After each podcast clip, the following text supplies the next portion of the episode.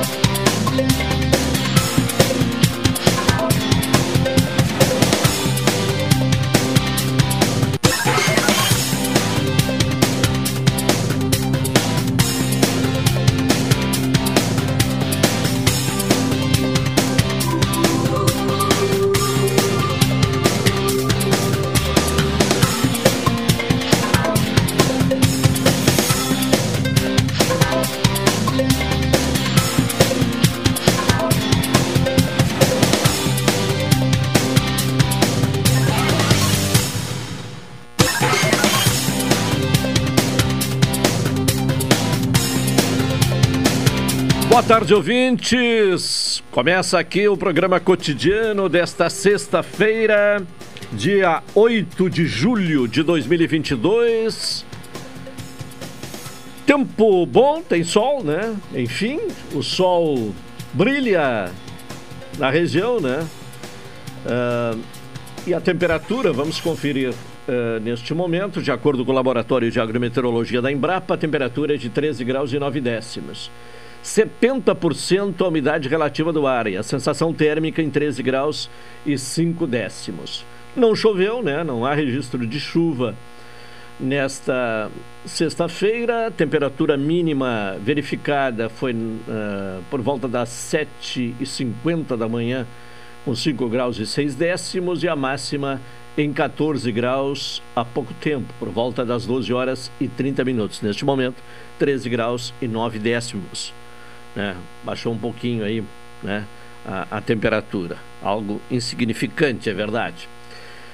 Bom, começamos aqui então o cotidiano. Uh, lembrando sempre que o ouvinte pode participar deste programa, sugerir pautas, né, trazer questões relativas aos assuntos tratados aqui, com mensagem para o WhatsApp da Rádio Pelotense, que é o 984 311 620.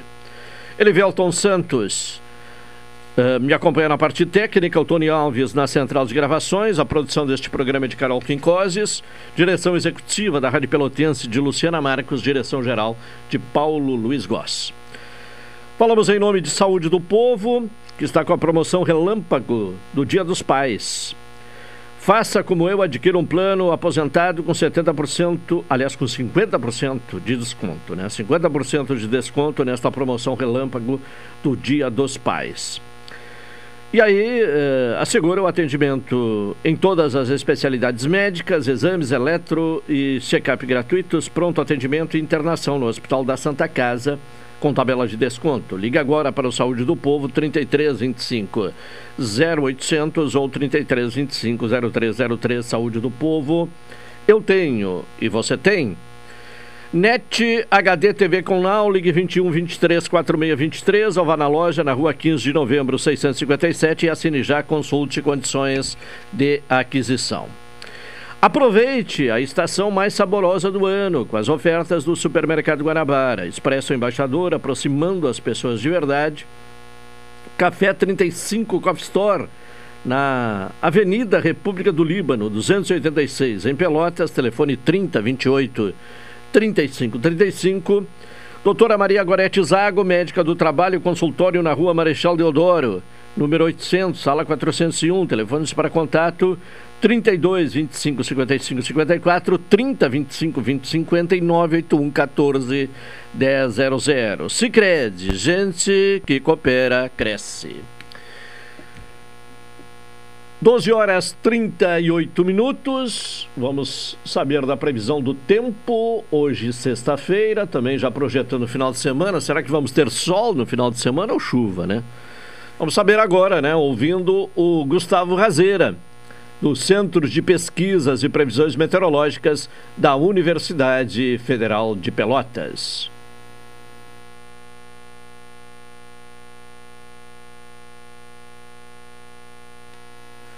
Em seguida, em seguida vamos uh, ao contato com o Gustavo Razeira, acho que agora sim, viabilizado o contato. Nesta sexta-feira, massa de ar mais seco e frio que atua sobre a região sul do estado começa a se deslocar para o oceano, provocando aumento da nebulosidade. No restante do estado, um sistema de baixa pressão gera áreas de instabilidade na serra e centro pela manhã e à noite nas regiões oeste e da campanha. Hoje, na estação agroclimatológica, na Copão do Leão, a temperatura mínima foi de 4,8 graus às 8 horas da manhã e a umidade máxima de 95% às 9 horas da manhã foi observado nevoeiro moderado. A previsão do tempo para Pelotas e região nesta sexta-feira é de céu claro, passando a parcialmente nublado. Ventos de sudeste a nordeste, intensidade fraca a forte com rajadas ocasionais. Temperatura máxima de 14 graus. No sábado, céu nublado com pancadas de chuva e trovoadas, passando a parcialmente nublado. A possibilidade de ocorrência de nevoeiro pela manhã. Nos ventos de nordeste, com intensidade fraca a moderada e rajadas ocasionais. Temperatura oscilando entre 13 e 20 graus. No domingo, céu parcialmente nublado com períodos de claro.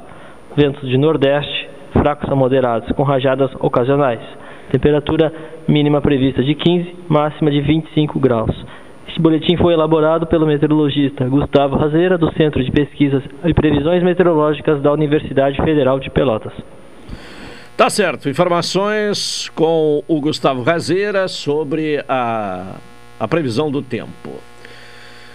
Bom, vamos falar agora sobre o eh, trailer da vacina, né? Onde estará na próxima semana, entre os dias 10 e 15 de julho. A estrutura itinerante de imunização vai passar pelo Fragata, Areal, Três Vendas e Centro.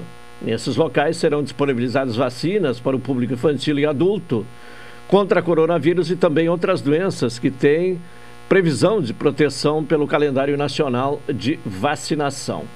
Na segunda-feira, dia 11, o trailer vai estar na Rua General Osório 659, em frente ao Banco Bradesco, no centro da cidade. Já na terça-feira, dia 12, na Rua Darcy Xavier 408, em frente à empresa de transporte Coperec, no bairro Fragata. Na quarta-feira, dia 13, na Avenida Dom Joaquim, 882, esquina com a Rua Doutor Abadier Faria Rosa, em frente à farmácia São João, nas Três Vendas. Já na quinta-feira, dia 14, o trailer da vacina vai se encontrar na Avenida Duque de Caxias, 1105, esquina com a Rua Antônio Leivas Leite, ao lado da Fraga Farma, no Fragata. E na sexta-feira já será no Areal, na rua Comendador Rafael Maza, 563, em frente a Biscoito Zezé, no Areal, portanto. São uh, as informações a respeito do trailer da vacina. Uh, a propósito, né, uma nota, né, a Secretaria Municipal de Saúde esclarece que, como regras para a população acima de 12 anos, todas as vacinas recomendadas pelo calendário ou recomendadas no calendário nacional de vacinação podem ser aplicadas no mesmo dia. Uh, não é mais preciso aguardar o intervalo de 14 dias entre uh, o imunizante contra a Covid e qualquer outro previsto. Portanto, né, no mesmo dia possível fazer todas as vacinas disponíveis e necessárias.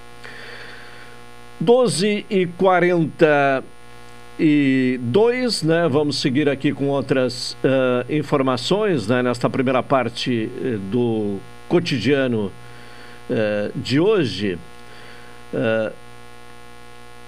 Lembrando então que o CRAS né, do Areal, né, o serviço aí de assistência social, o Centro de Referência de Assistência Social do, Areas, do Areal, o CRAS do Areal, agora está atendendo em duas sedes. A original, que fica na Avenida Domingos de Almeida, 813, local que passou por reformas recentemente, e na Praça Céu, no Dunas, né, que recebeu o serviço durante o período de obras no local original.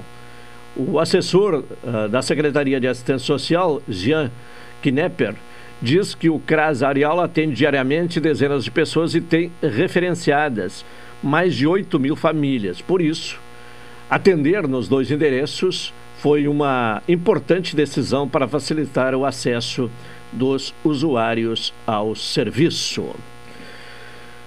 Vamos agora ao intervalo, né? Em seguida retornaremos com o cotidiano desta sexta-feira.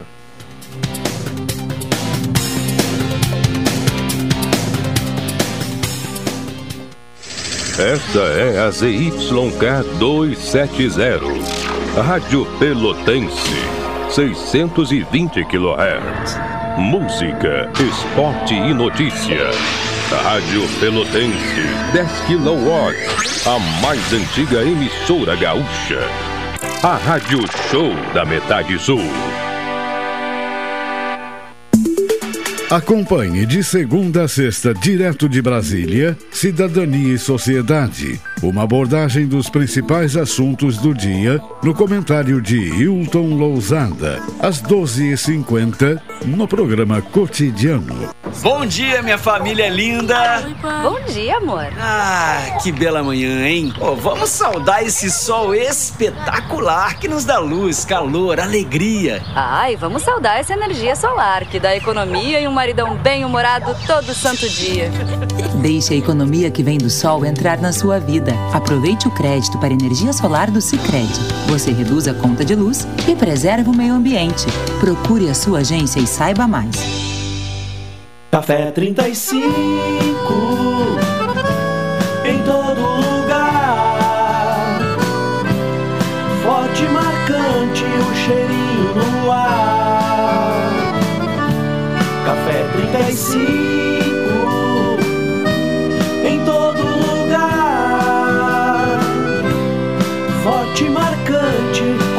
do Rio Grande.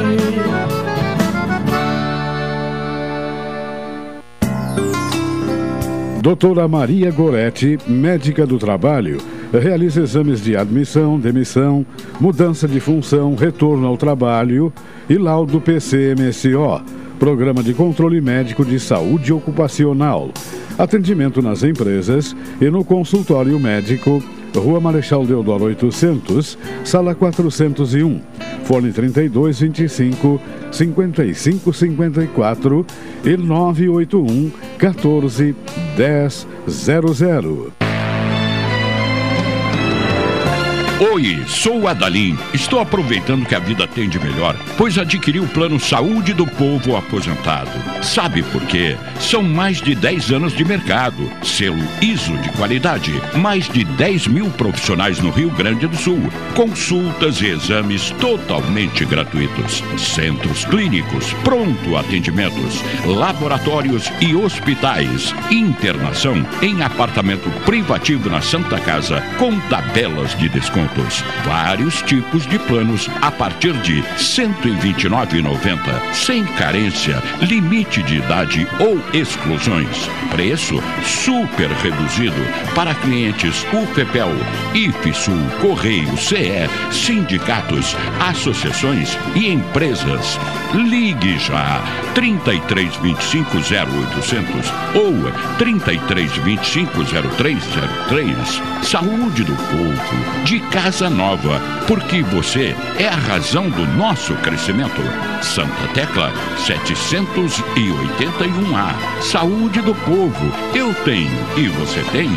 Acesse agora www.sdpworld.com.br. Programa Cotidiano. O seu dia a dia em pauta. Apresentação Caldenei Gomes.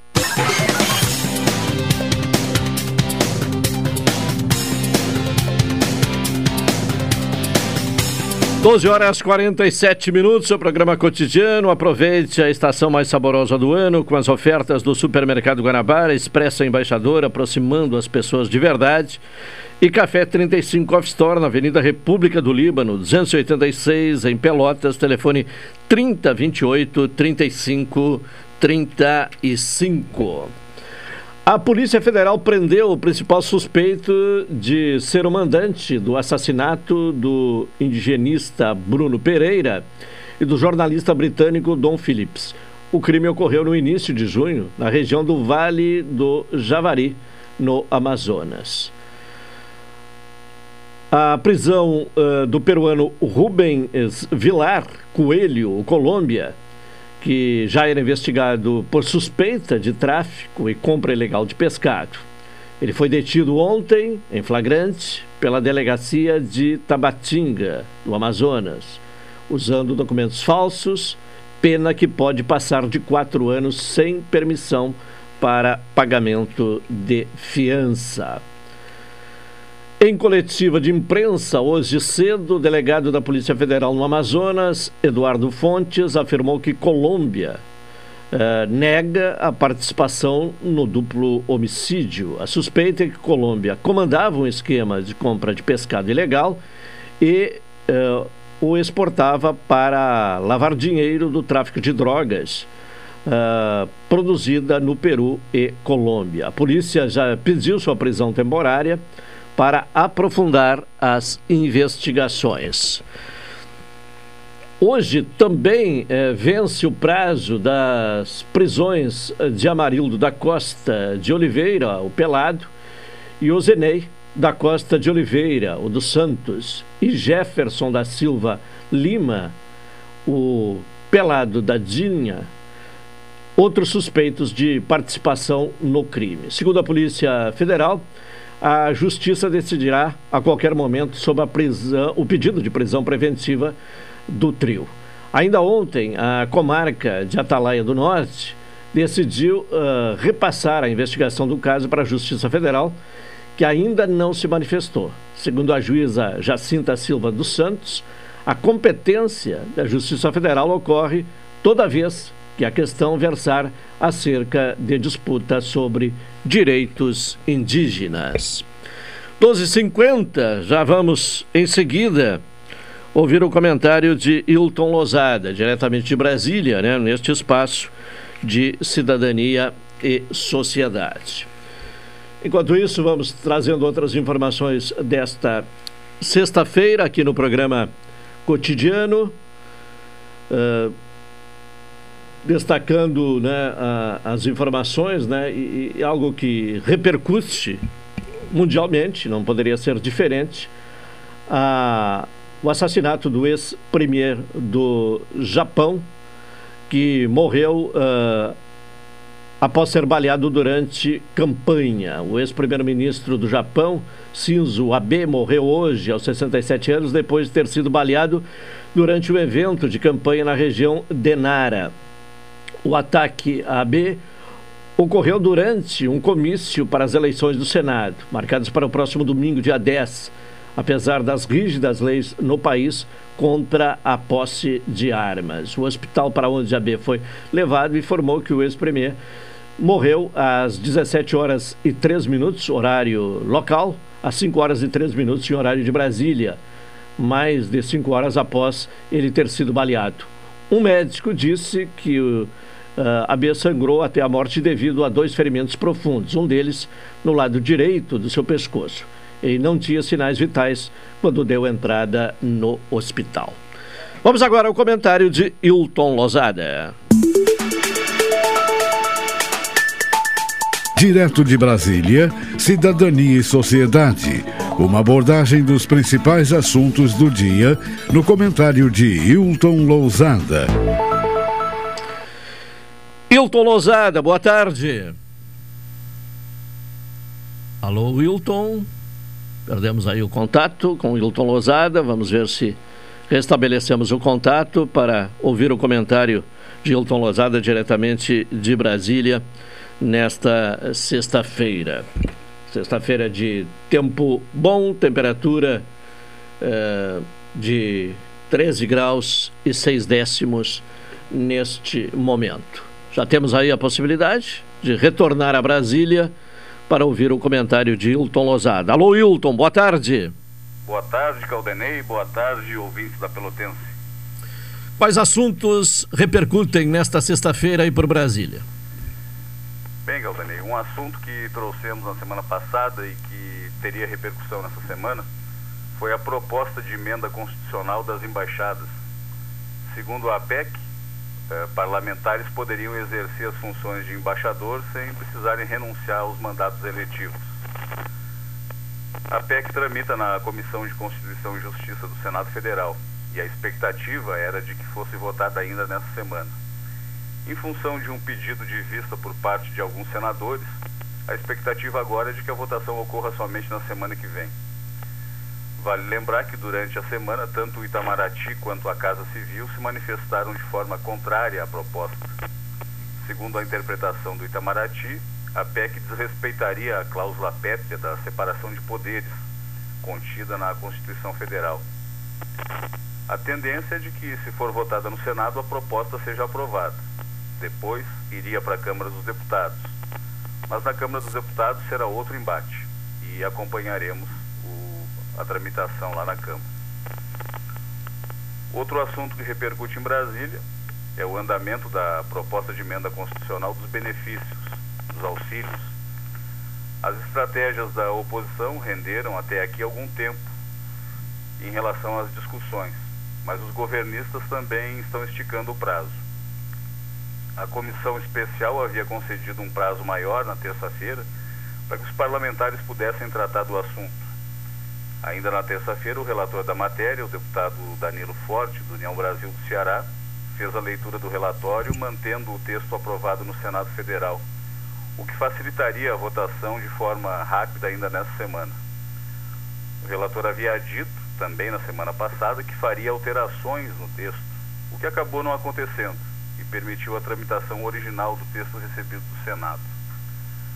Com o andamento da PEC na comissão especial, a presidência da Câmara conduziu sessões muito rápidas, do tipo abre e fecha a sessão, com o objetivo de cumprir o regimento e facilitar a entrada da PEC em votação do plenário ainda na tarde de quinta-feira.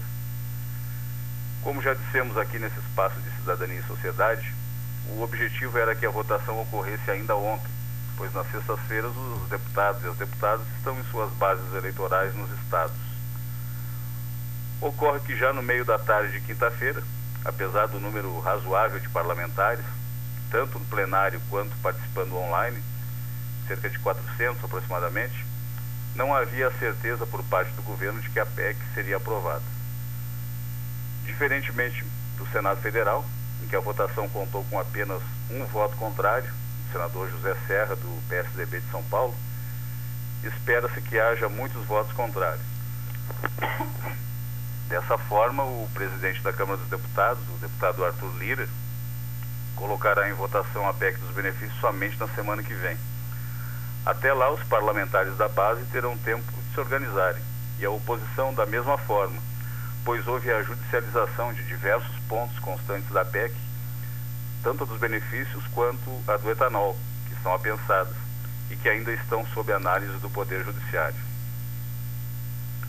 Um outro assunto que repercute em Brasília, que o Caldenei adiantou há pouco tempo, é o assassinato do ex-primeiro-ministro japonês Shinzo Abe, ocorrido na cidade de Nara. O ex-premier foi atingido por um tiro enquanto discursava em um comício. O assassinato ocorre em um contexto tipicamente político, o período de eleições no Japão, pois no domingo ocorrerá a eleição para o Senado Federal naquele país.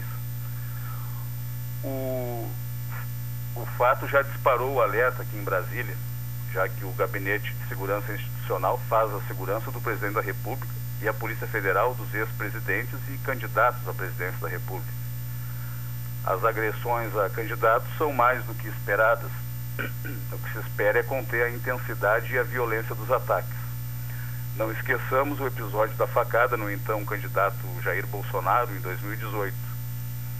Mais recentemente, em 2022, se avolumam os ataques ao pré-candidato Lula, sendo o mais recente deles realizado ontem na Cinelândia, no Rio de Janeiro, quando um homem arremessou um artefato explosivo de festa junina contra participantes do ato que contava com a presença do ex-presidente Lula.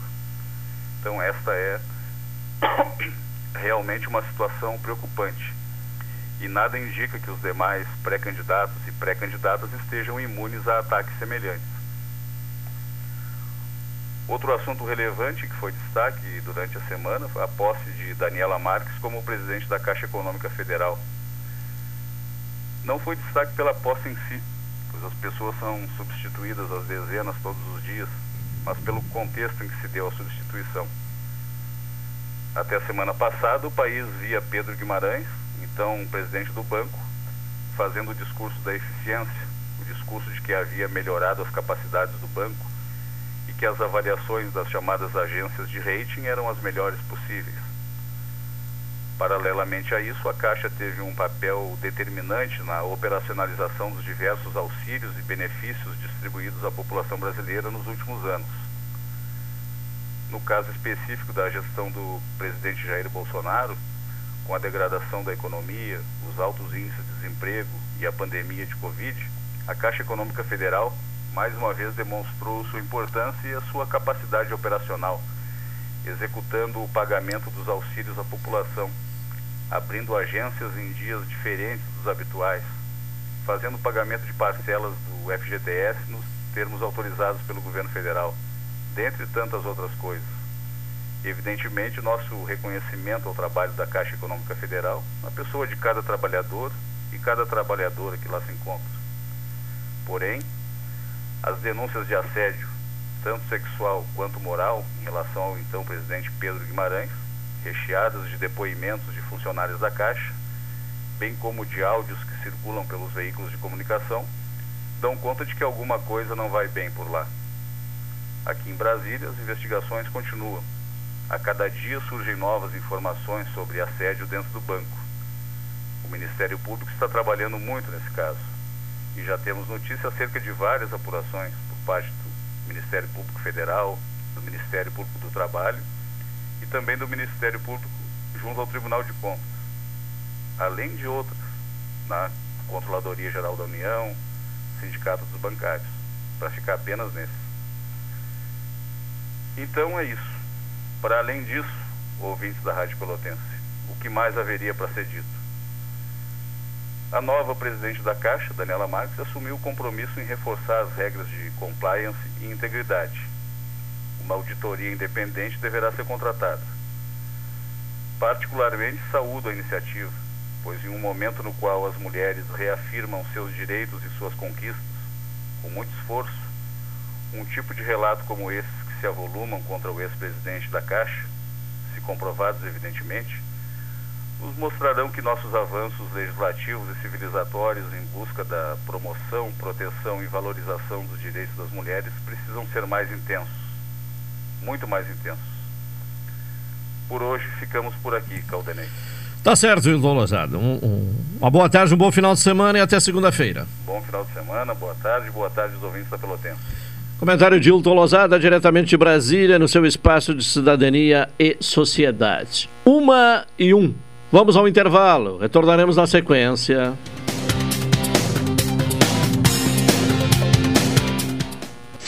Esta é a ZYK 270, Rádio Pelotense, 620 kHz.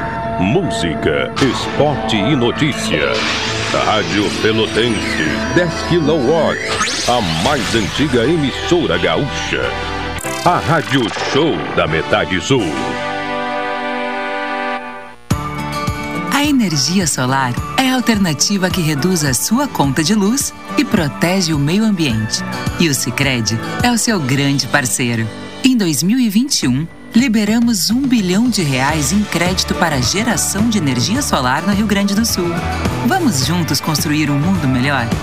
Faça seu financiamento com a gente. Aqui no Sicredi, o dinheiro rende uma sociedade mais próspera e sustentável.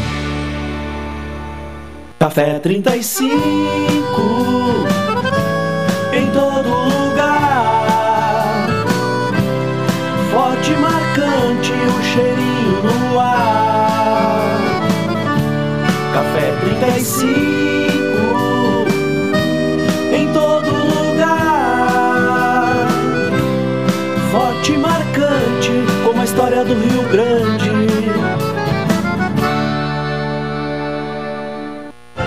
Expresso Embaixador, novos horários de ônibus para Pelotas, Rio Grande, Porto Alegre e Piratini. Informações no Instagram, arroba Expresso Embaixador ou no site www.expressoembaixador.com.br. Durante a pandemia, o serviço de bordo cortesia está suspenso para a segurança dos passageiros. O transporte de pessoas com necessidades especiais com passe livre valerá na modalidade direto. Os horários estão sujeitos a alterações e o tempo de duração de viagem está sujeito às condições da estrada. Expresso Embaixador. O futuro é hoje. Oi, sou o Adalim. Estou aproveitando que a vida tem de melhor, pois adquiri o plano Saúde do Povo Aposentado. Sabe por quê? São mais de 10 anos de mercado, selo ISO de qualidade, mais de 10 mil profissionais no Rio Grande do Sul, consultas e exames totalmente gratuitos, centros clínicos, pronto atendimentos, laboratórios e hospitais, internação em apartamento privativo na Santa Casa com tabelas de desconto Vários tipos de planos a partir de R$ 129,90, sem carência, limite de idade ou exclusões. Preço super reduzido para clientes UFPEL, IFSUL, Correio, CE, sindicatos, associações e empresas. Ligue já 3325 0800 ou 3325 0303. Saúde do povo, casa nova, porque você é a razão do nosso crescimento. Santa Tecla 781A. Saúde do povo, eu tenho e você tem. Acesse agora www.sdpuold.com.br. Produtor Rural.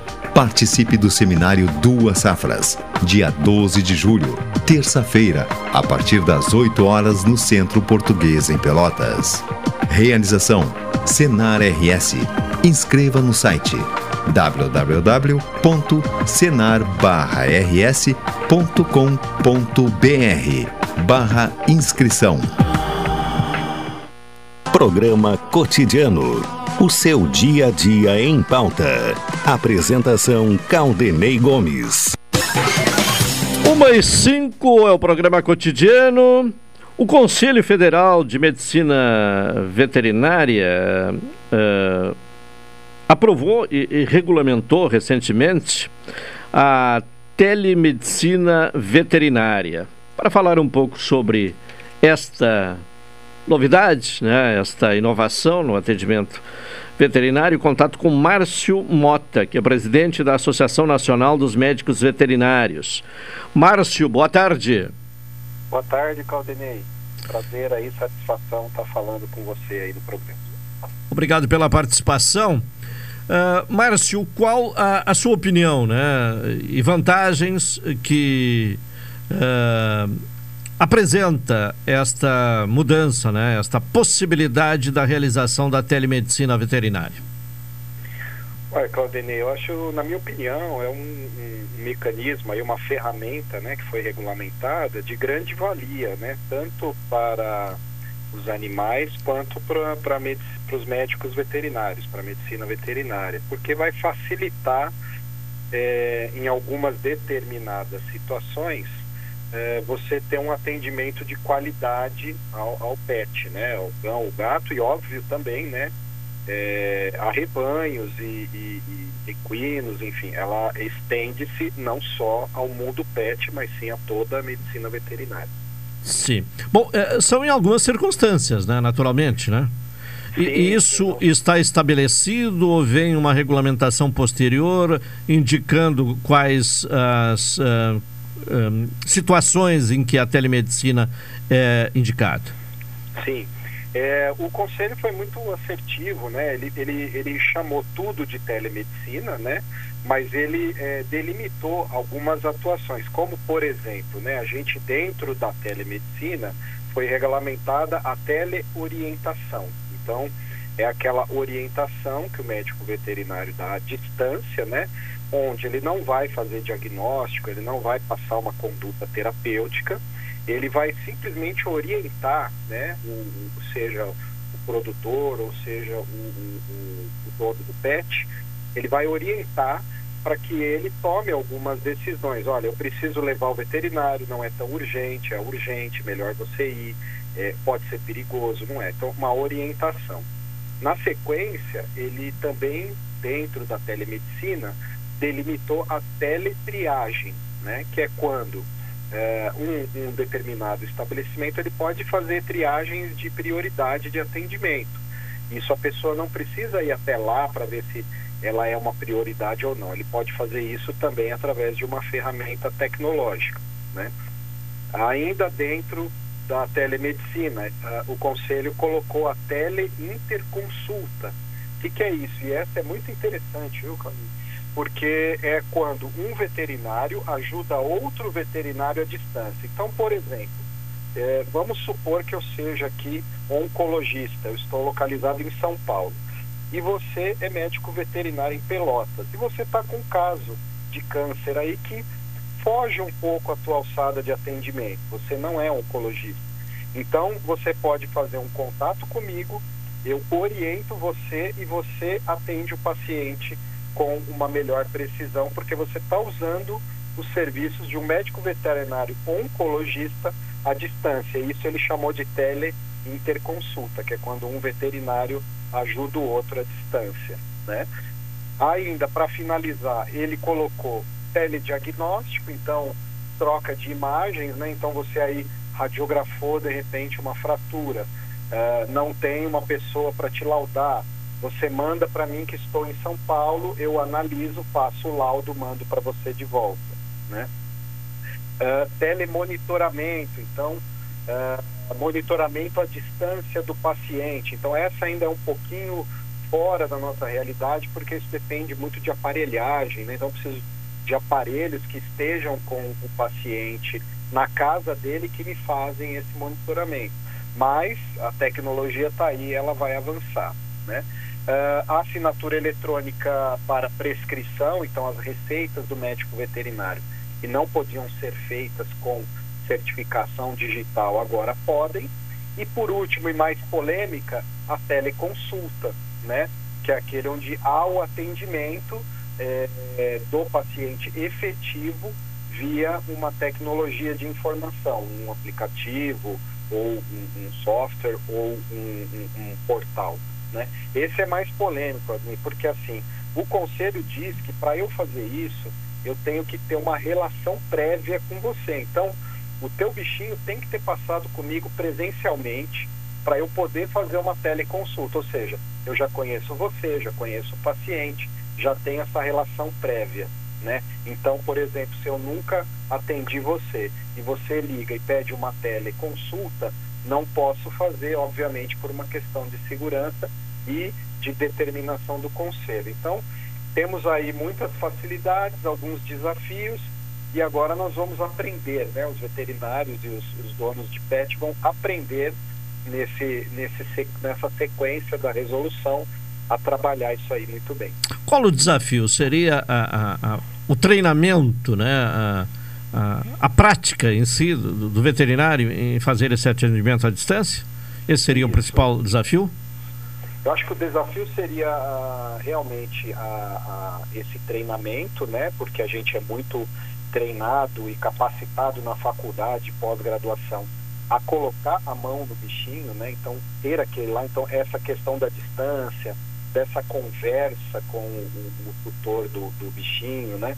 Então, a gente vai ter que ser treinado nisso, é um grande desafio.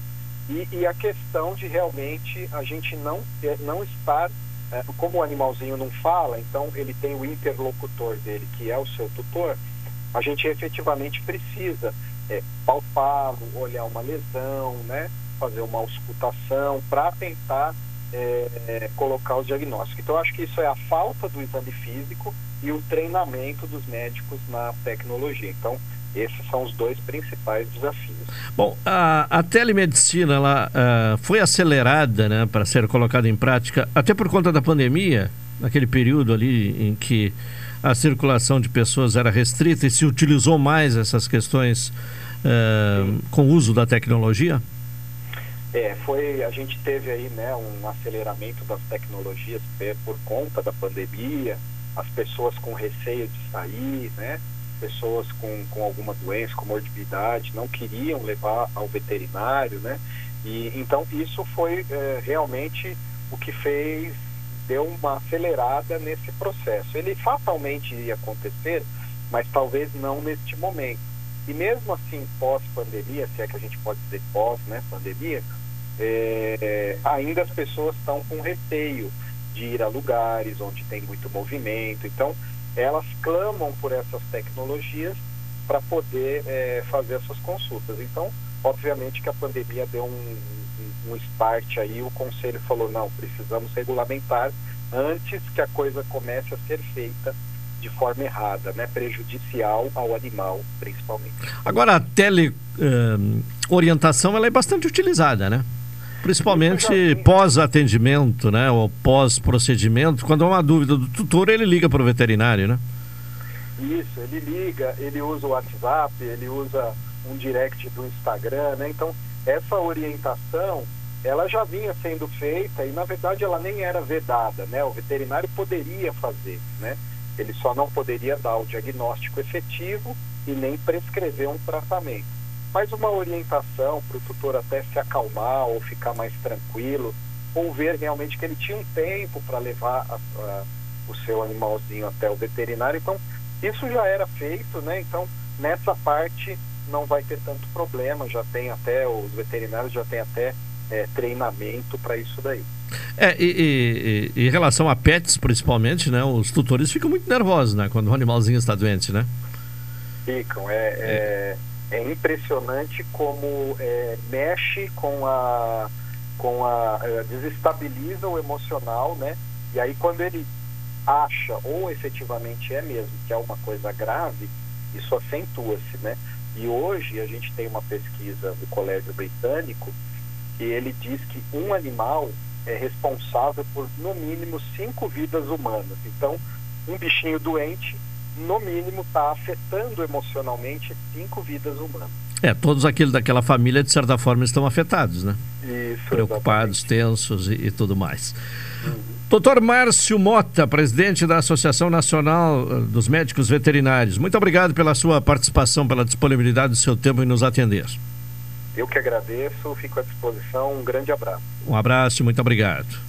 Então, aí trazendo informações sobre esta novidade, né, que foi recente, agora no início de junho, que o Conselho eh, Federal de Medicina Veterinária eh, regulamentou, né, aprovou e posteriormente regulamentou a utilização da telemedicina veterinária. Bom, estamos com o programa cotidiano que tem um oferecimento de saúde do povo. Uh, então, uh, dizendo o seguinte, né? Amor de pai é um amor que protege, guia e dá forças. Uh, plano Dia dos Pais, Saúde do Povo, com 50% off. Ligue agora para o Saúde do Povo, 33 25 0800 ou 33 25 0303. Saúde do Povo, eu tenho e você tem. Doutora Maria Gorete Zago, médica do trabalho, consultório na rua Marechal Deodoro, número 800, sala 401. Telefones para contato 32 25 55 54, 30 25 20 50 e 981 14 100. Sicredi, gente que coopera cresce. Vamos ao intervalo e na sequência retornaremos com o cotidiano.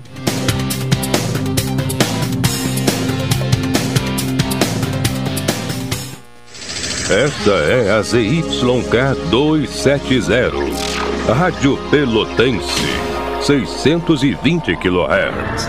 Música, esporte e notícia. Rádio Pelotense, 10 kW, a mais antiga emissora gaúcha. A Rádio Show da Metade Sul. Dicas para combater o Aedes aegypti. Vasos de plantas acumulam água e são ótimos locais para o mosquito se desenvolver. Assim, deve-se colocar terra nos pratos que ficam embaixo dos vasos, pois ela manterá a umidade para a planta e evitará a reprodução do mosquito. Rádio Pelotense 620 AM. Todo mundo ouve no combate o Aedes aegypti. Oi, sou o Adalim. Estou aproveitando que a vida tem de melhor, pois adquiri o plano Saúde do Povo Aposentado.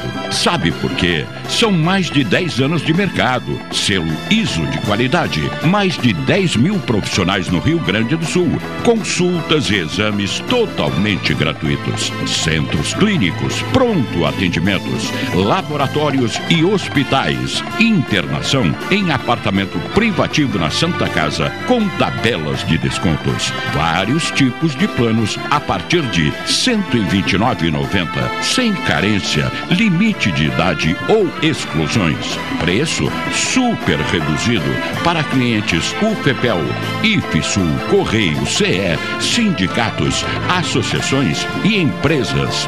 Ligue já 3325 0800 ou 3325 0303. Saúde do povo, de casa nova, porque você é a razão do nosso crescimento. Santa Tecla 781A. Saúde do povo, eu tenho e você tem. Acesse agora www.sdpuold.com.br. Se você, assim como eu, tá louco pra sair por aí e ficar bonitão, escuta essa dica. Sai desse sofá e aproveita pra comprar aquele look bacana, hã? Ó, aquele tênis maneiro, aquele reloginho novo, se produzir, fazer aquela maquiagem, ir pro salão, dar um tapa no visual. Ah, tô precisando trocar esse celular também. Júlio Black, Shopping Pelotas. Descontos de até 70%, 9 e 10 de julho. Quero mesmo é sair e comprar muito. Programa Cotidiano. O seu dia a dia em pauta. Apresentação Caldenei Gomes.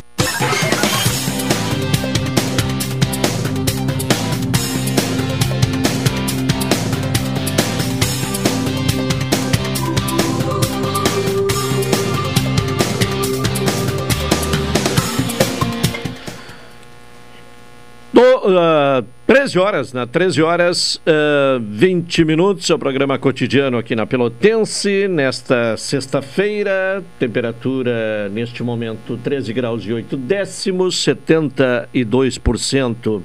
A umidade relativa do ar e a sensação térmica em 13 graus e 1 décimo. Aproveite a estação mais saborosa do ano com as ofertas do Supermercado Guanabara. Expresso Embaixador aproximando as pessoas de verdade. Neste domingo, dia 10 de julho, será realizado o Arraiá Salão Blue Fest. Para falar sobre este evento, vamos ter um contato, né? Já está feito o contato com a Luciana Reichel, que integra a comissão organizadora do evento. Luciana, boa tarde. Boa tarde. Bom, nos fale o que, que é exatamente esse Arraiá Salão Blue Fest. Bom, esse arraial é um evento que foi criado para ajudar os profissionais autônomos que sofreram mais durante a pandemia. A feira é totalmente gratuita, onde cada empreendedor tem seu espaço para vender e promover seu serviço. Uh, nós temos a realização da Leonice, do Salão Blue Fest e do Jader Souza. E tem os serviços de recepcionista, garçom, buffet. E neste evento nós temos vários expositores já confirmados. Sim. Entre eles, nós temos a Natiele Oliveira, com as canecas cósmicas personalizadas. Temos a Renata Soares, massoterapeuta, com massagens relaxantes, terapêuticas, drenagem linfática e pós-cirúrgico. pedras quentes, equilíbrio de chakras, organites e reiki.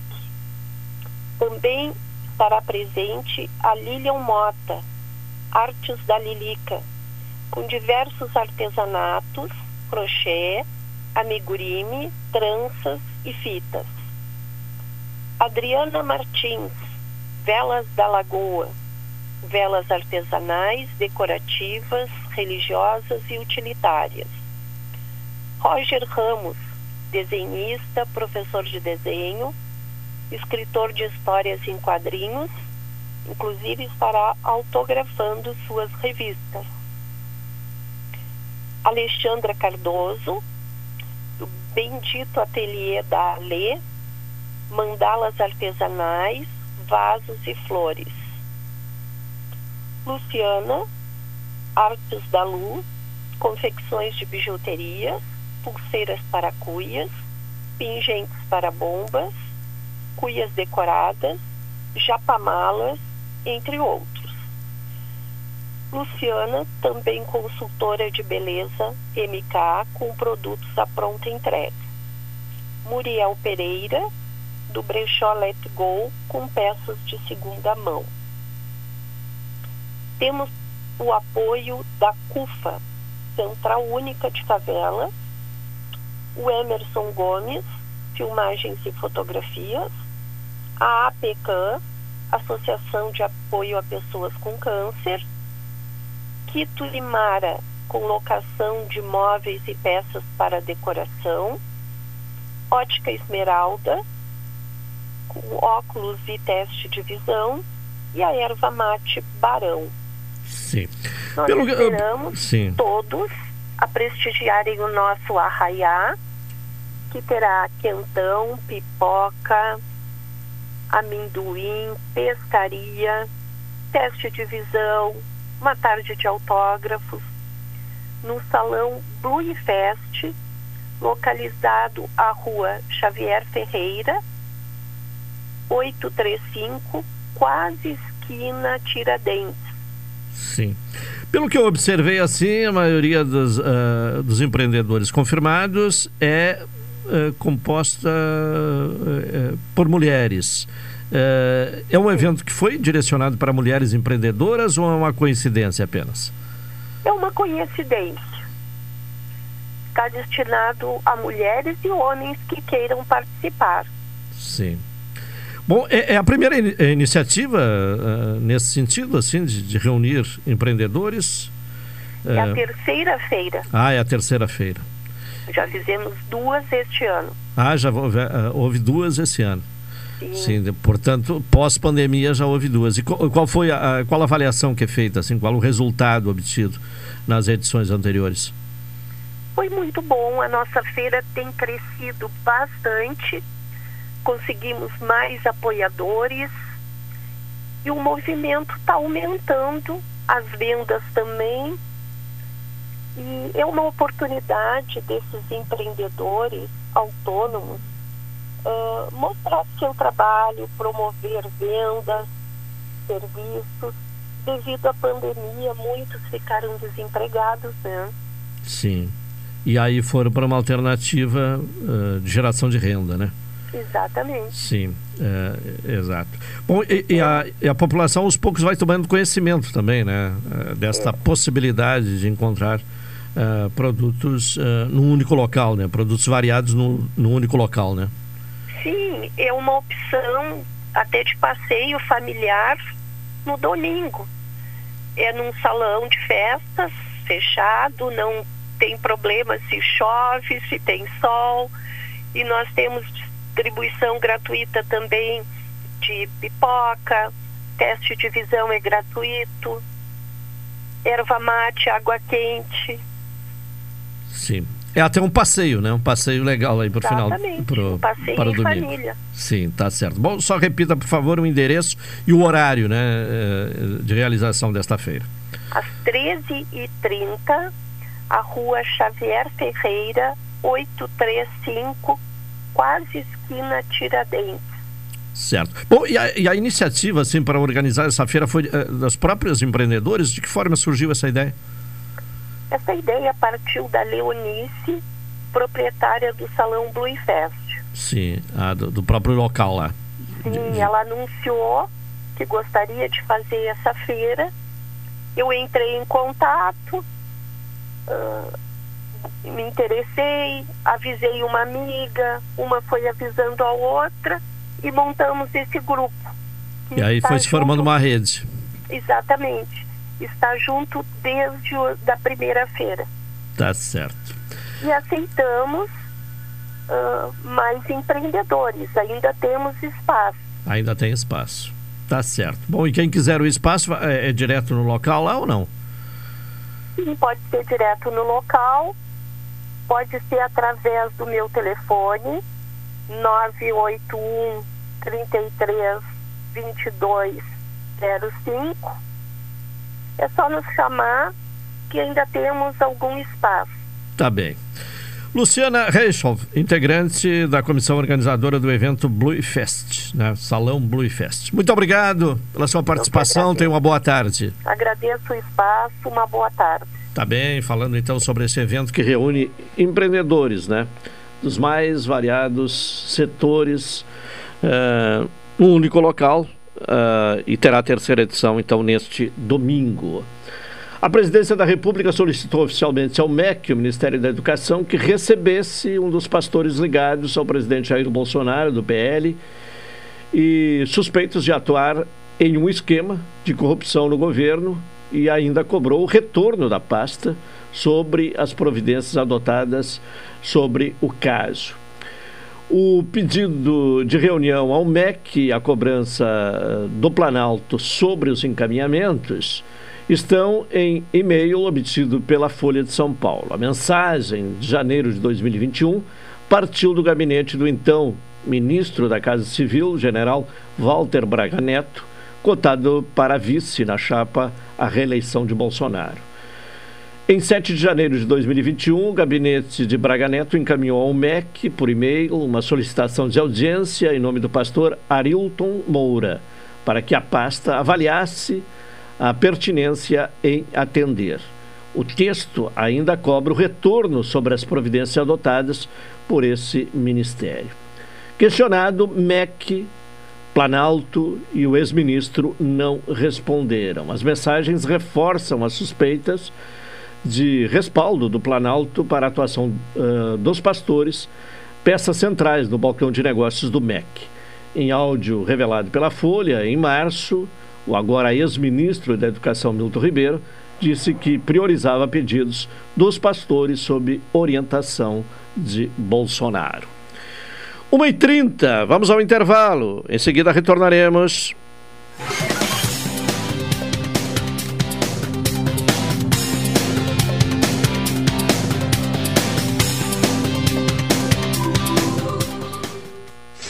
Esta é a ZYK 270, Rádio Pelotense, 620 kHz. Música, esporte e notícia.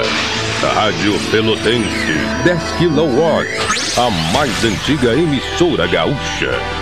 A Rádio Show da Metade Sul. Chegar a um destino mais seguro depende de todos nós. Por isso, a Expresso Embaixador tem um recado. Faça a sua parte e vacine-se assim que estiver disponível para você. Em breve, poderemos viajar com ainda mais tranquilidade. Enquanto isso, continue se cuidando, usando máscara e álcool em gel. E se precisar pegar a estrada, estamos preparados para levar você com segurança. Expresso Embaixador, aproximando as pessoas de verdade. Café 35 em todo lugar. Forte, marcante, o cheirinho no ar. Café 35 em todo lugar. Forte, marcante, como a história do Rio Grande. Campanha do Agasalho, Rádio Pelotense, 97 anos de solidariedade. de roupas, cobertores, lençóis, calçados, alimentos não perecíveis, produtos de higiene, deixe na ótica Lume, 7 esquina Osório ou aqui na Pelotense. Rua Alberto Soveral, número 64.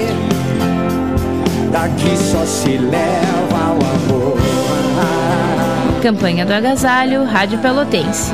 97 anos de solidariedade. Vamos proteger do frio quem mais precisa. Apoio Ótica Lume. Nosso foco é a sua visão. Daqui só se leva o amor.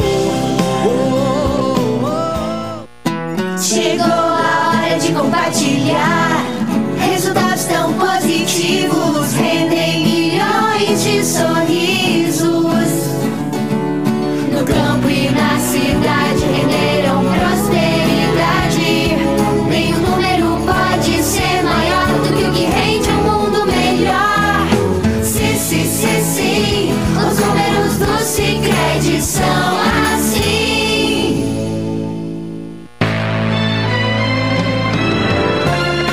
Sou o Adalim. Estou aproveitando que a vida tem de melhor, pois adquiri o plano Saúde do Povo Aposentado.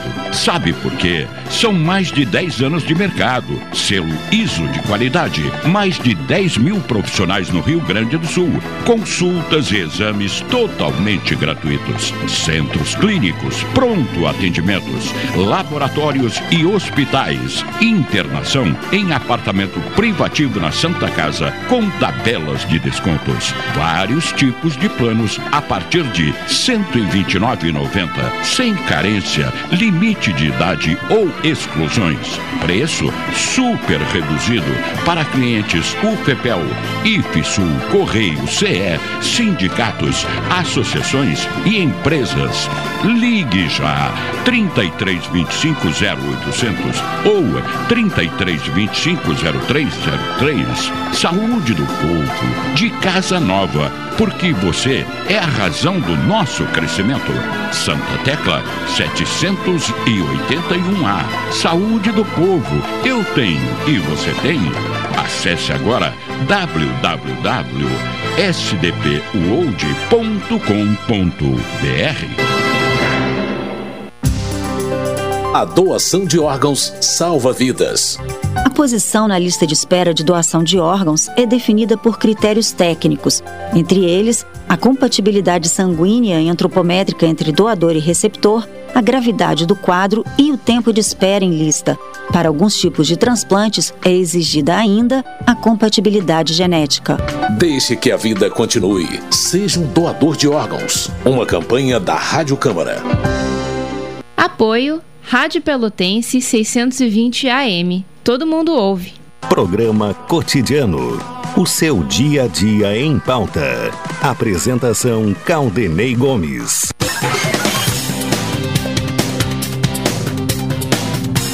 Uma e 36, NET HD TV com Now, ligue 21 23 46 23, ou vá na loja na rua 15 de novembro, 657 e assine já, consulte condições de aquisição. Café 35 Off Store, na Avenida República do Líbano, 286 em Pelotas, telefone 30 uh, 28 35 35.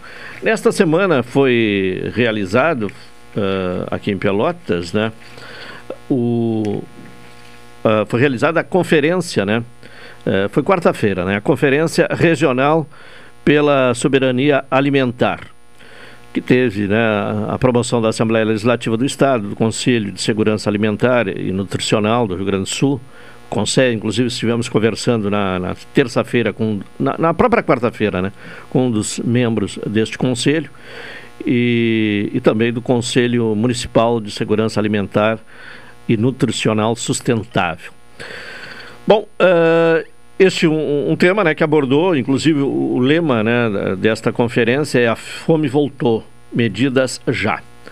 E foi tema de abordagem né, na, na coluna de hoje, no Diário Popular, do professor Marcelo Dutra, que está conosco. Professor, boa tarde. Alô? Oi. Oi, Oi agora sim, lhe ouvindo do professor, boa tarde. Boa tarde, Claudinei, boa, boa tarde, ouvintes da Pelotense. Tudo bem? Tudo tranquilo. Bom, hoje melhor ainda com o sol, né? Que reapareceu. É, É. exatamente, reapareceu, mas está nos dando uma luz por enquanto, mas eu acho que vem mais chuva. É, já a previsão que amanhã o tempo mude outra vez, né? É, exatamente. É, é, a, a- a princípio vamos ter um mês de julho chuvoso. Isso. Mas eh, eu fiz referência aí então à conferência né, regional eh, de soberania da, da segurança alimentar que foi realizada quarta-feira na Universidade Católica de Pelotas e foi tema né, abordado por você na coluna de hoje no Diário Popular. Qual o seu enfoque? Eh, Primeiro participou da conferência? É, não, infelizmente naquele horário eu estava retornando da minha aula eh, em Rio Grande, então acabou que eu não consegui me fazer presente. É, fui depois atrás das notícias, atrás das informações, atrás do que foi, enfim, comunicado a respeito do, do encontro, o que me pareceu bastante positivo, né? Eu tentei até inclusive colocar na coluna de hoje a participação que a prefeita teve, o fato desta conferência regional ter sido feita aqui pela primeira vez. Então eu acho que foi importante até mesmo para dar um pouco mais de destaque, afinal de contas, né, o Brasil retomou o mapa da pobreza, né? Então saiu aí o relatório da ONU, que inclusive foi nesse mesmo dia, né, na quarta-feira saiu o relatório da ONU, né, descrevendo aí o quanto nós empobrecemos, né? E empobrecemos na casa de alguns milhões. É, e essas conferências são importantes, né? Porque elas são preparatórias, né? A municipal, a regional aqui para a estadual e a estadual para a nacional, a fim de produzir né, políticas públicas para atender essa necessidade, né? A principal importância desses encontros é justamente essa, dizer, é, é regional- regionalmente é, discutir a questão da pobreza e que políticas vêm sendo adotadas para combater a pobreza e também um pouco para a gente traçar um diagnóstico a respeito de por que, que a pobreza está crescendo tanto, porque a gente passou durante um período é, estável. Né? Então, até 2015, nós tínhamos uma pobreza relativamente estável. Né? Éramos alguns milhões de brasileiros em condição né, de extrema pobreza, que passam fome, né, um contingente um pouco maior aí de pessoas que vivem em insegurança alimentar, mas a gente cresceu absurdamente né, nos, da- nos dados que são mostrados de 2019 até 2021. Óbvio que a pandemia contribuiu muito para isso, no entanto, também se sabe que foi o nosso desastre do ponto de vista governamental, sobretudo do governo federal, em administrar a pandemia, que, claro, jogou mais pessoas para o contexto de pobreza. né? Então, eh, são mais de 61 milhões de pessoas no Brasil todo que vivem né, a condição de insegurança. Desses 61, 15 milhões são os que se estima que efetivamente passam fome. Né? Então a gente É, inclusive teve um dado que foi publicado, né, professor, algum tempo atrás aí, de que 33 milhões de pessoas estariam passando fome no país. É, então, na verdade, assim, desses 33 milhões, esses, é, é, es- está aí o pessoal da insegurança alimentar e dentro desses uma parcela que efetivamente to- passa fome, né?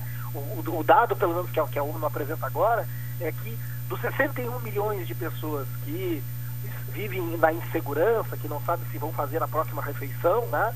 É, então já são pessoas que vivem em condições precárias, imagina, é um terço da população brasileira praticamente, é 29, vírgula alguma coisa por cento, e é, deste nós temos 15 milhões que efetivamente estão passando fome, que esse sim não tem o que comer. E aí o, o, o que eu até bem no final do texto tentei traçar ali um paralelo, né, que era que é com relação ao, ao fato de que nós somos o país do agronegócio, né? Somos o país da produção, somos o país que alimenta o mundo, mas eu acho que isso não está servindo para alimentar a nossa população. É, e tem se ah, batido recordes, ah, atrás de recordes em termos de produção agrícola, né, das commodities, né? estimativas são de que nós vamos ter este ano a maior safra da história de trigo. A área produzida foi maior e as condições estão prometendo uma safra recorde de trigo, só no Rio Grande do Sul. E o IBGE estima que para o Brasil será 2022 o melhor ano para a cultura do arroz, do feijão, do milho, da soja, enfim. Como é que a gente produz tanta comida e falta comida para um terço dos brasileiros? Isso não é possível. Isso não é possível. Quer dizer, tem algo errado na nossa conta. E ainda mais, né? Quando a gente começa a discutir a importância né, e aquelas defesas fervorosas que se fazem em cima do agronegócio em determinadas regiões, e na nossa não é diferente, a gente tem que ir, por, ir para os números e ver um pouco quanto de fato eh, a, a atividade ag- agrícola e pecuária fazem a diferença ou não em razão da região. Em Pelotas isso já até foi mais, mais forte, mas hoje em dia, para a economia de Pelotas, do ponto de vista econômico puramente dito, nós temos uma participação no valor agregado bruto da economia da nossa cidade, do nosso município, que não chega a 5%, do ponto de vista do que contribui. Aí nós temos a indústria que está na casa dos 13,5%, e aí nós temos a prestação de serviços que já está lá na casa dos 83%, na média. Isso dados do eh, Departamento de Estatística né, do Governo do Estado. Então, eh, do- isso eu estou colhendo de 2002 até 2018. E, nó- e em 2018 nós tivemos aí a maior queda da participação da atividade agrícola e pecuária aqui para a Receita Municipal. Então, assim, é, vamos, vamos, vamos pensar que é óbvio que a, o agro é o que permite que o desdobramento da indústria, ou da agroindústria sobretudo, mas essa indústria não sobrevive ou não vive apenas do agro local, né? Aí sim, do agro regional. O que eu estou querendo dizer é que a atividade agro, a- agrícola e pecuária ela é importante, mas ela não tem o mesmo peso de importância em qualquer lugar ou em qualquer região. E às vezes nós nos submetemos a um enorme risco, seja de saúde ou ao meio ambiente, e em defesas que na verdade não tem lastro nem mesmo econômico. Sim. Bom, há ah, entendimentos, inclusive, do conselheiro do, do, do conselho, né? Integrante do conselho, né? E, por consequência, conselheiro do, do Conselho, eh, que ouvimos eh, nesta semana, o Tiago Nunes, de que uma das saídas é a, o, o investimento, o incentivo à agricultura familiar, para uma retomada da agricultura familiar, que ela é mais diversificada e, e, portanto, não, ah, visa apenas a, a produção de, de, de, de produtos né, ah, para ah, o mercado externo. Inclusive, inclusive, até fiz questão de destacar, porque fez parte da fala da prefeita neste encontro, que é, exatamente é a agricultura familiar, e até tem um comentário do, um amigo economista, o Madail, né, que é, é, eu aproveitei, né, quando eu estava conversando com ele sobre essas questões econômicas, que, de fato, o que sustenta a comida no prato, né, o que realmente faz movimentar né, a comida e, e, a- e- e melhora o acesso das pessoas à alimentação é a agricultura familiar. Essa que é a base da produção da que nós comemos todos os dias.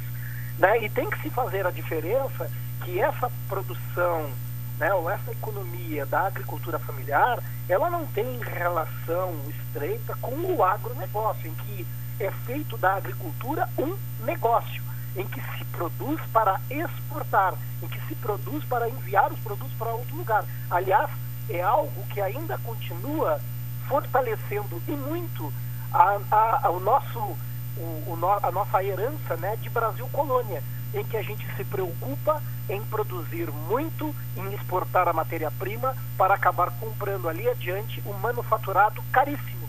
Né? Então, nós deveríamos estar fazendo diferente. Se nós produzimos tanto assim, nós deveríamos então estar desdobrando em mais agroindústrias. Aliás, diga-se de passagem que Pelotas cresceu o número de agroindústrias nos últimos tempos. Né? Hoje são 42 agroindústrias e outras estão em implementação, o que é bom, porque de fato a agroindústria e a indústria nessa cidade tem uma participação muito boa né? e que não precisa depender exclusivamente do agro local. É do agro regional, dos produtos que são produzidos no entorno, que podem efetivamente fortalecer uma atividade que nós temos nela uma receita muito maior que é a indústria. Sim.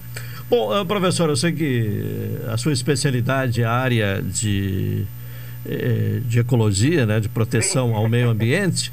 E claro que esse, esse, assunto, esse assunto que eu vou colocar, eh, eh, não entenda que eu esteja considerando que você seja um especialista. Mas é uma, chama atenção, né? Porque Uh, do, do, dois destaques aqui uh, no, no, portal UOL, né? Preso suspeito de atirar bomba com fezes em ato uh, de Lula no Rio de Janeiro. Vai responder por explosão. Juiz, a outra matéria, o outro destaque, né? Juiz que mandou prender o ex-ministro Milton Ribeiro tem o carro vandalizado com fezes. O que, que isso quer dizer, né?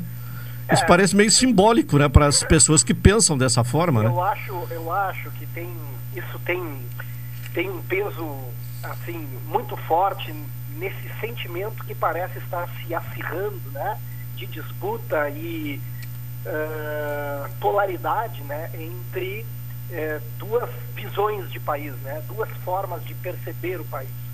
É, eu acho que a forma que está no poder neste momento não é um país que nós deveremos desejar, né?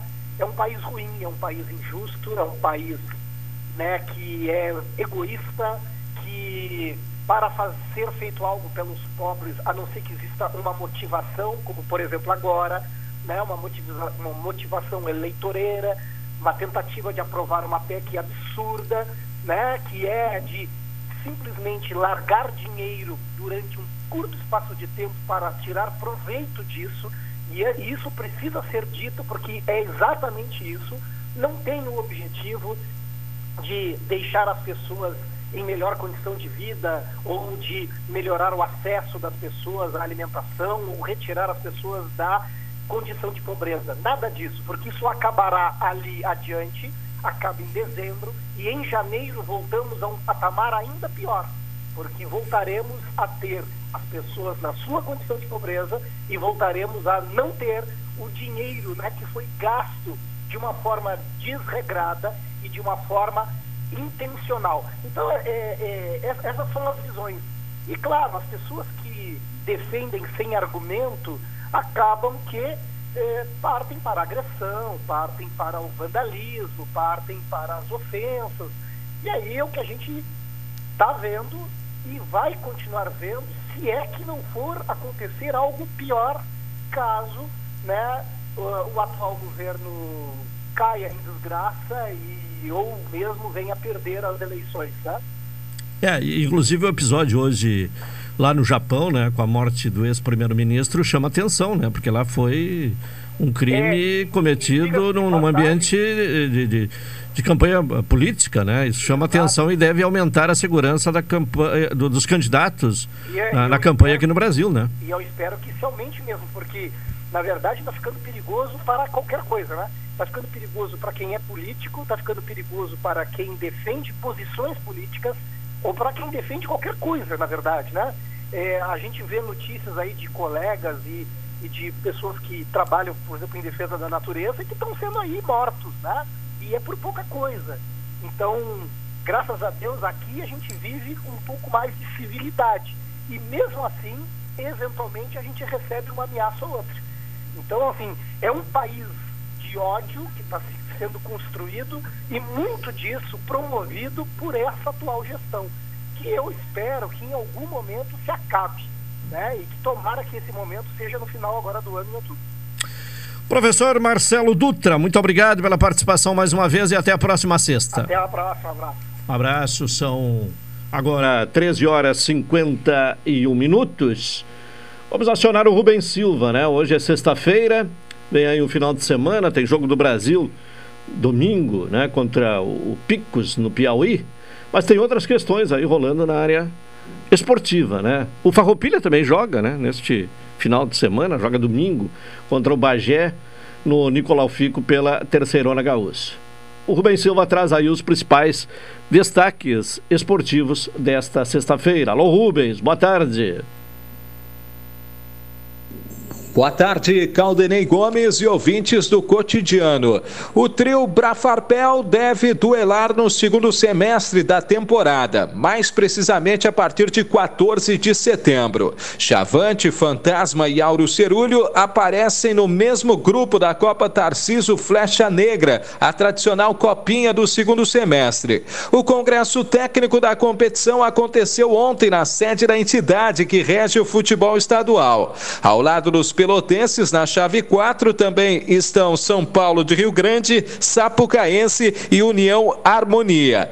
O Pelotas ainda não assegura participação no torneio. O prazo para confirmar foi adiado para a próxima quarta-feira, dia 13, dois dias depois da reunião extraordinária do Conselho Deliberativo do clube. O Auro Cerúlio manifestou interesse e marcou presença no congresso com o presidente do Conselho, Moacir Elias, e o diretor de marketing Vinícius Conrad. A principal questão na boca do Lobo envolve as finanças. O vice-futebol, Gabriel Ribeiro, fez reuniões nos últimos dias para buscar investidores e conseguir viabilidade econômica.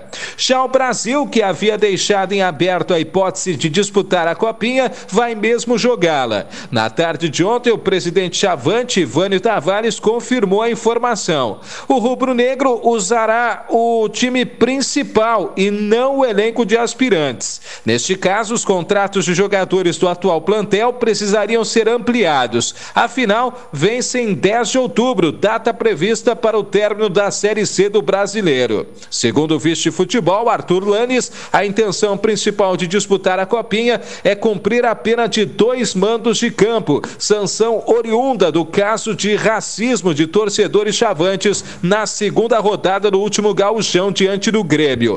O dirigente diz também que o grupo de jogadores terá uma combinação de nomes do atual time de cima e jovens da base. A primeira fase da Série C termina em 13 de agosto e os comandados do técnico Thiago Gomes têm pequenas chances de avançar às próxima fase. A Tarciso Flecha Negra iniciará um mês depois, ou seja, em nenhum momento haveria conflito de datas. A previsão de encerramento do campeonato da federação é o dia 13 de novembro, pouco antes da Copa do Mundo do Catar. Os 30 clubes que por enquanto garantiram presença no torneio estadual do segundo semestre ficaram divididos em cinco grupos. Na primeira fase, os duelos ocorrem em turno único. Avançam a às oitavas de final os três primeiros colocados de cada chave, além do melhor quarto. As oitavas serão decididas em jogo único. Das quartas em diante, as definições passam a ocorrer em partidas de ida e volta. Lembrando que o campeão da competição garante vaga na Copa do Brasil de 2023. O grupo 1 terá as participações de Marau, Passo Fundo, Elite, Santo Ângelo, Três Passos e Inter de Santa Santa Maria. Já o 2 terá Carazinho, São Luís, Garibaldi, Gramadense, Glória e Brasil de Farroupilha. O grupo 3 com Novo Horizonte, Novo Hamburgo, Monson, Rio Pardense, Lajadense, Guarani de Venâncio Aires. Já o grupo 4 com Brasil, Farroupilha, Pelotas, São Paulo, Sapucaense e União Harmonia. E o grupo 5 com as participações de Aimoré, 12 horas, Grêmio, São Gabriel, Bagé e Guarani de Bagé.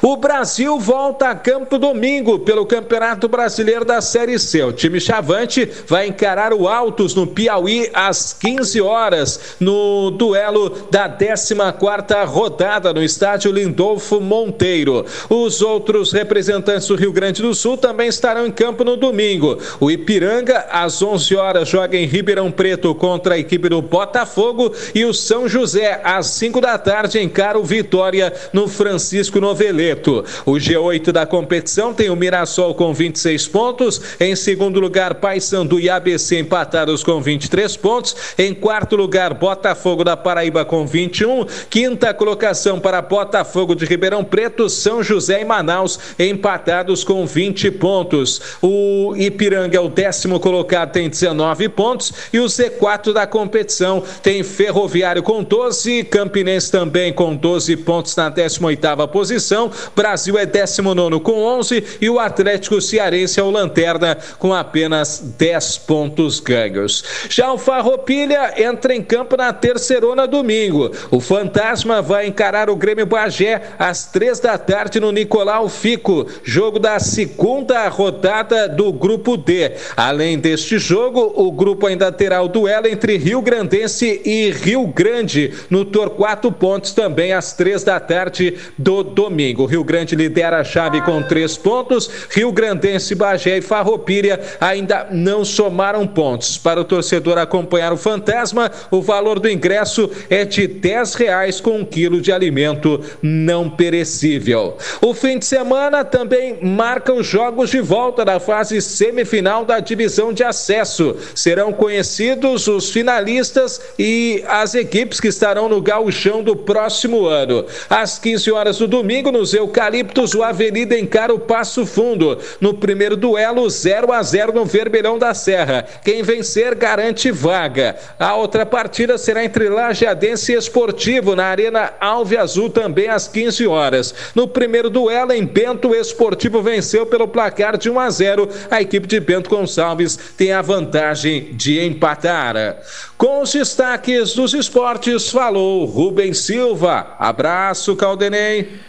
Tá certo, Rubens Silva trouxe aí os destaques do esporte nesta sexta-feira. E desta forma estamos encerrando a edição de hoje do programa cotidiano. Estaremos de volta na segunda-feira às 12 horas e 30 minutos. Em seguida, vem aí o Cláudio Silva com a Super Tarde. Uma boa tarde a todos, bom final de semana e até segunda.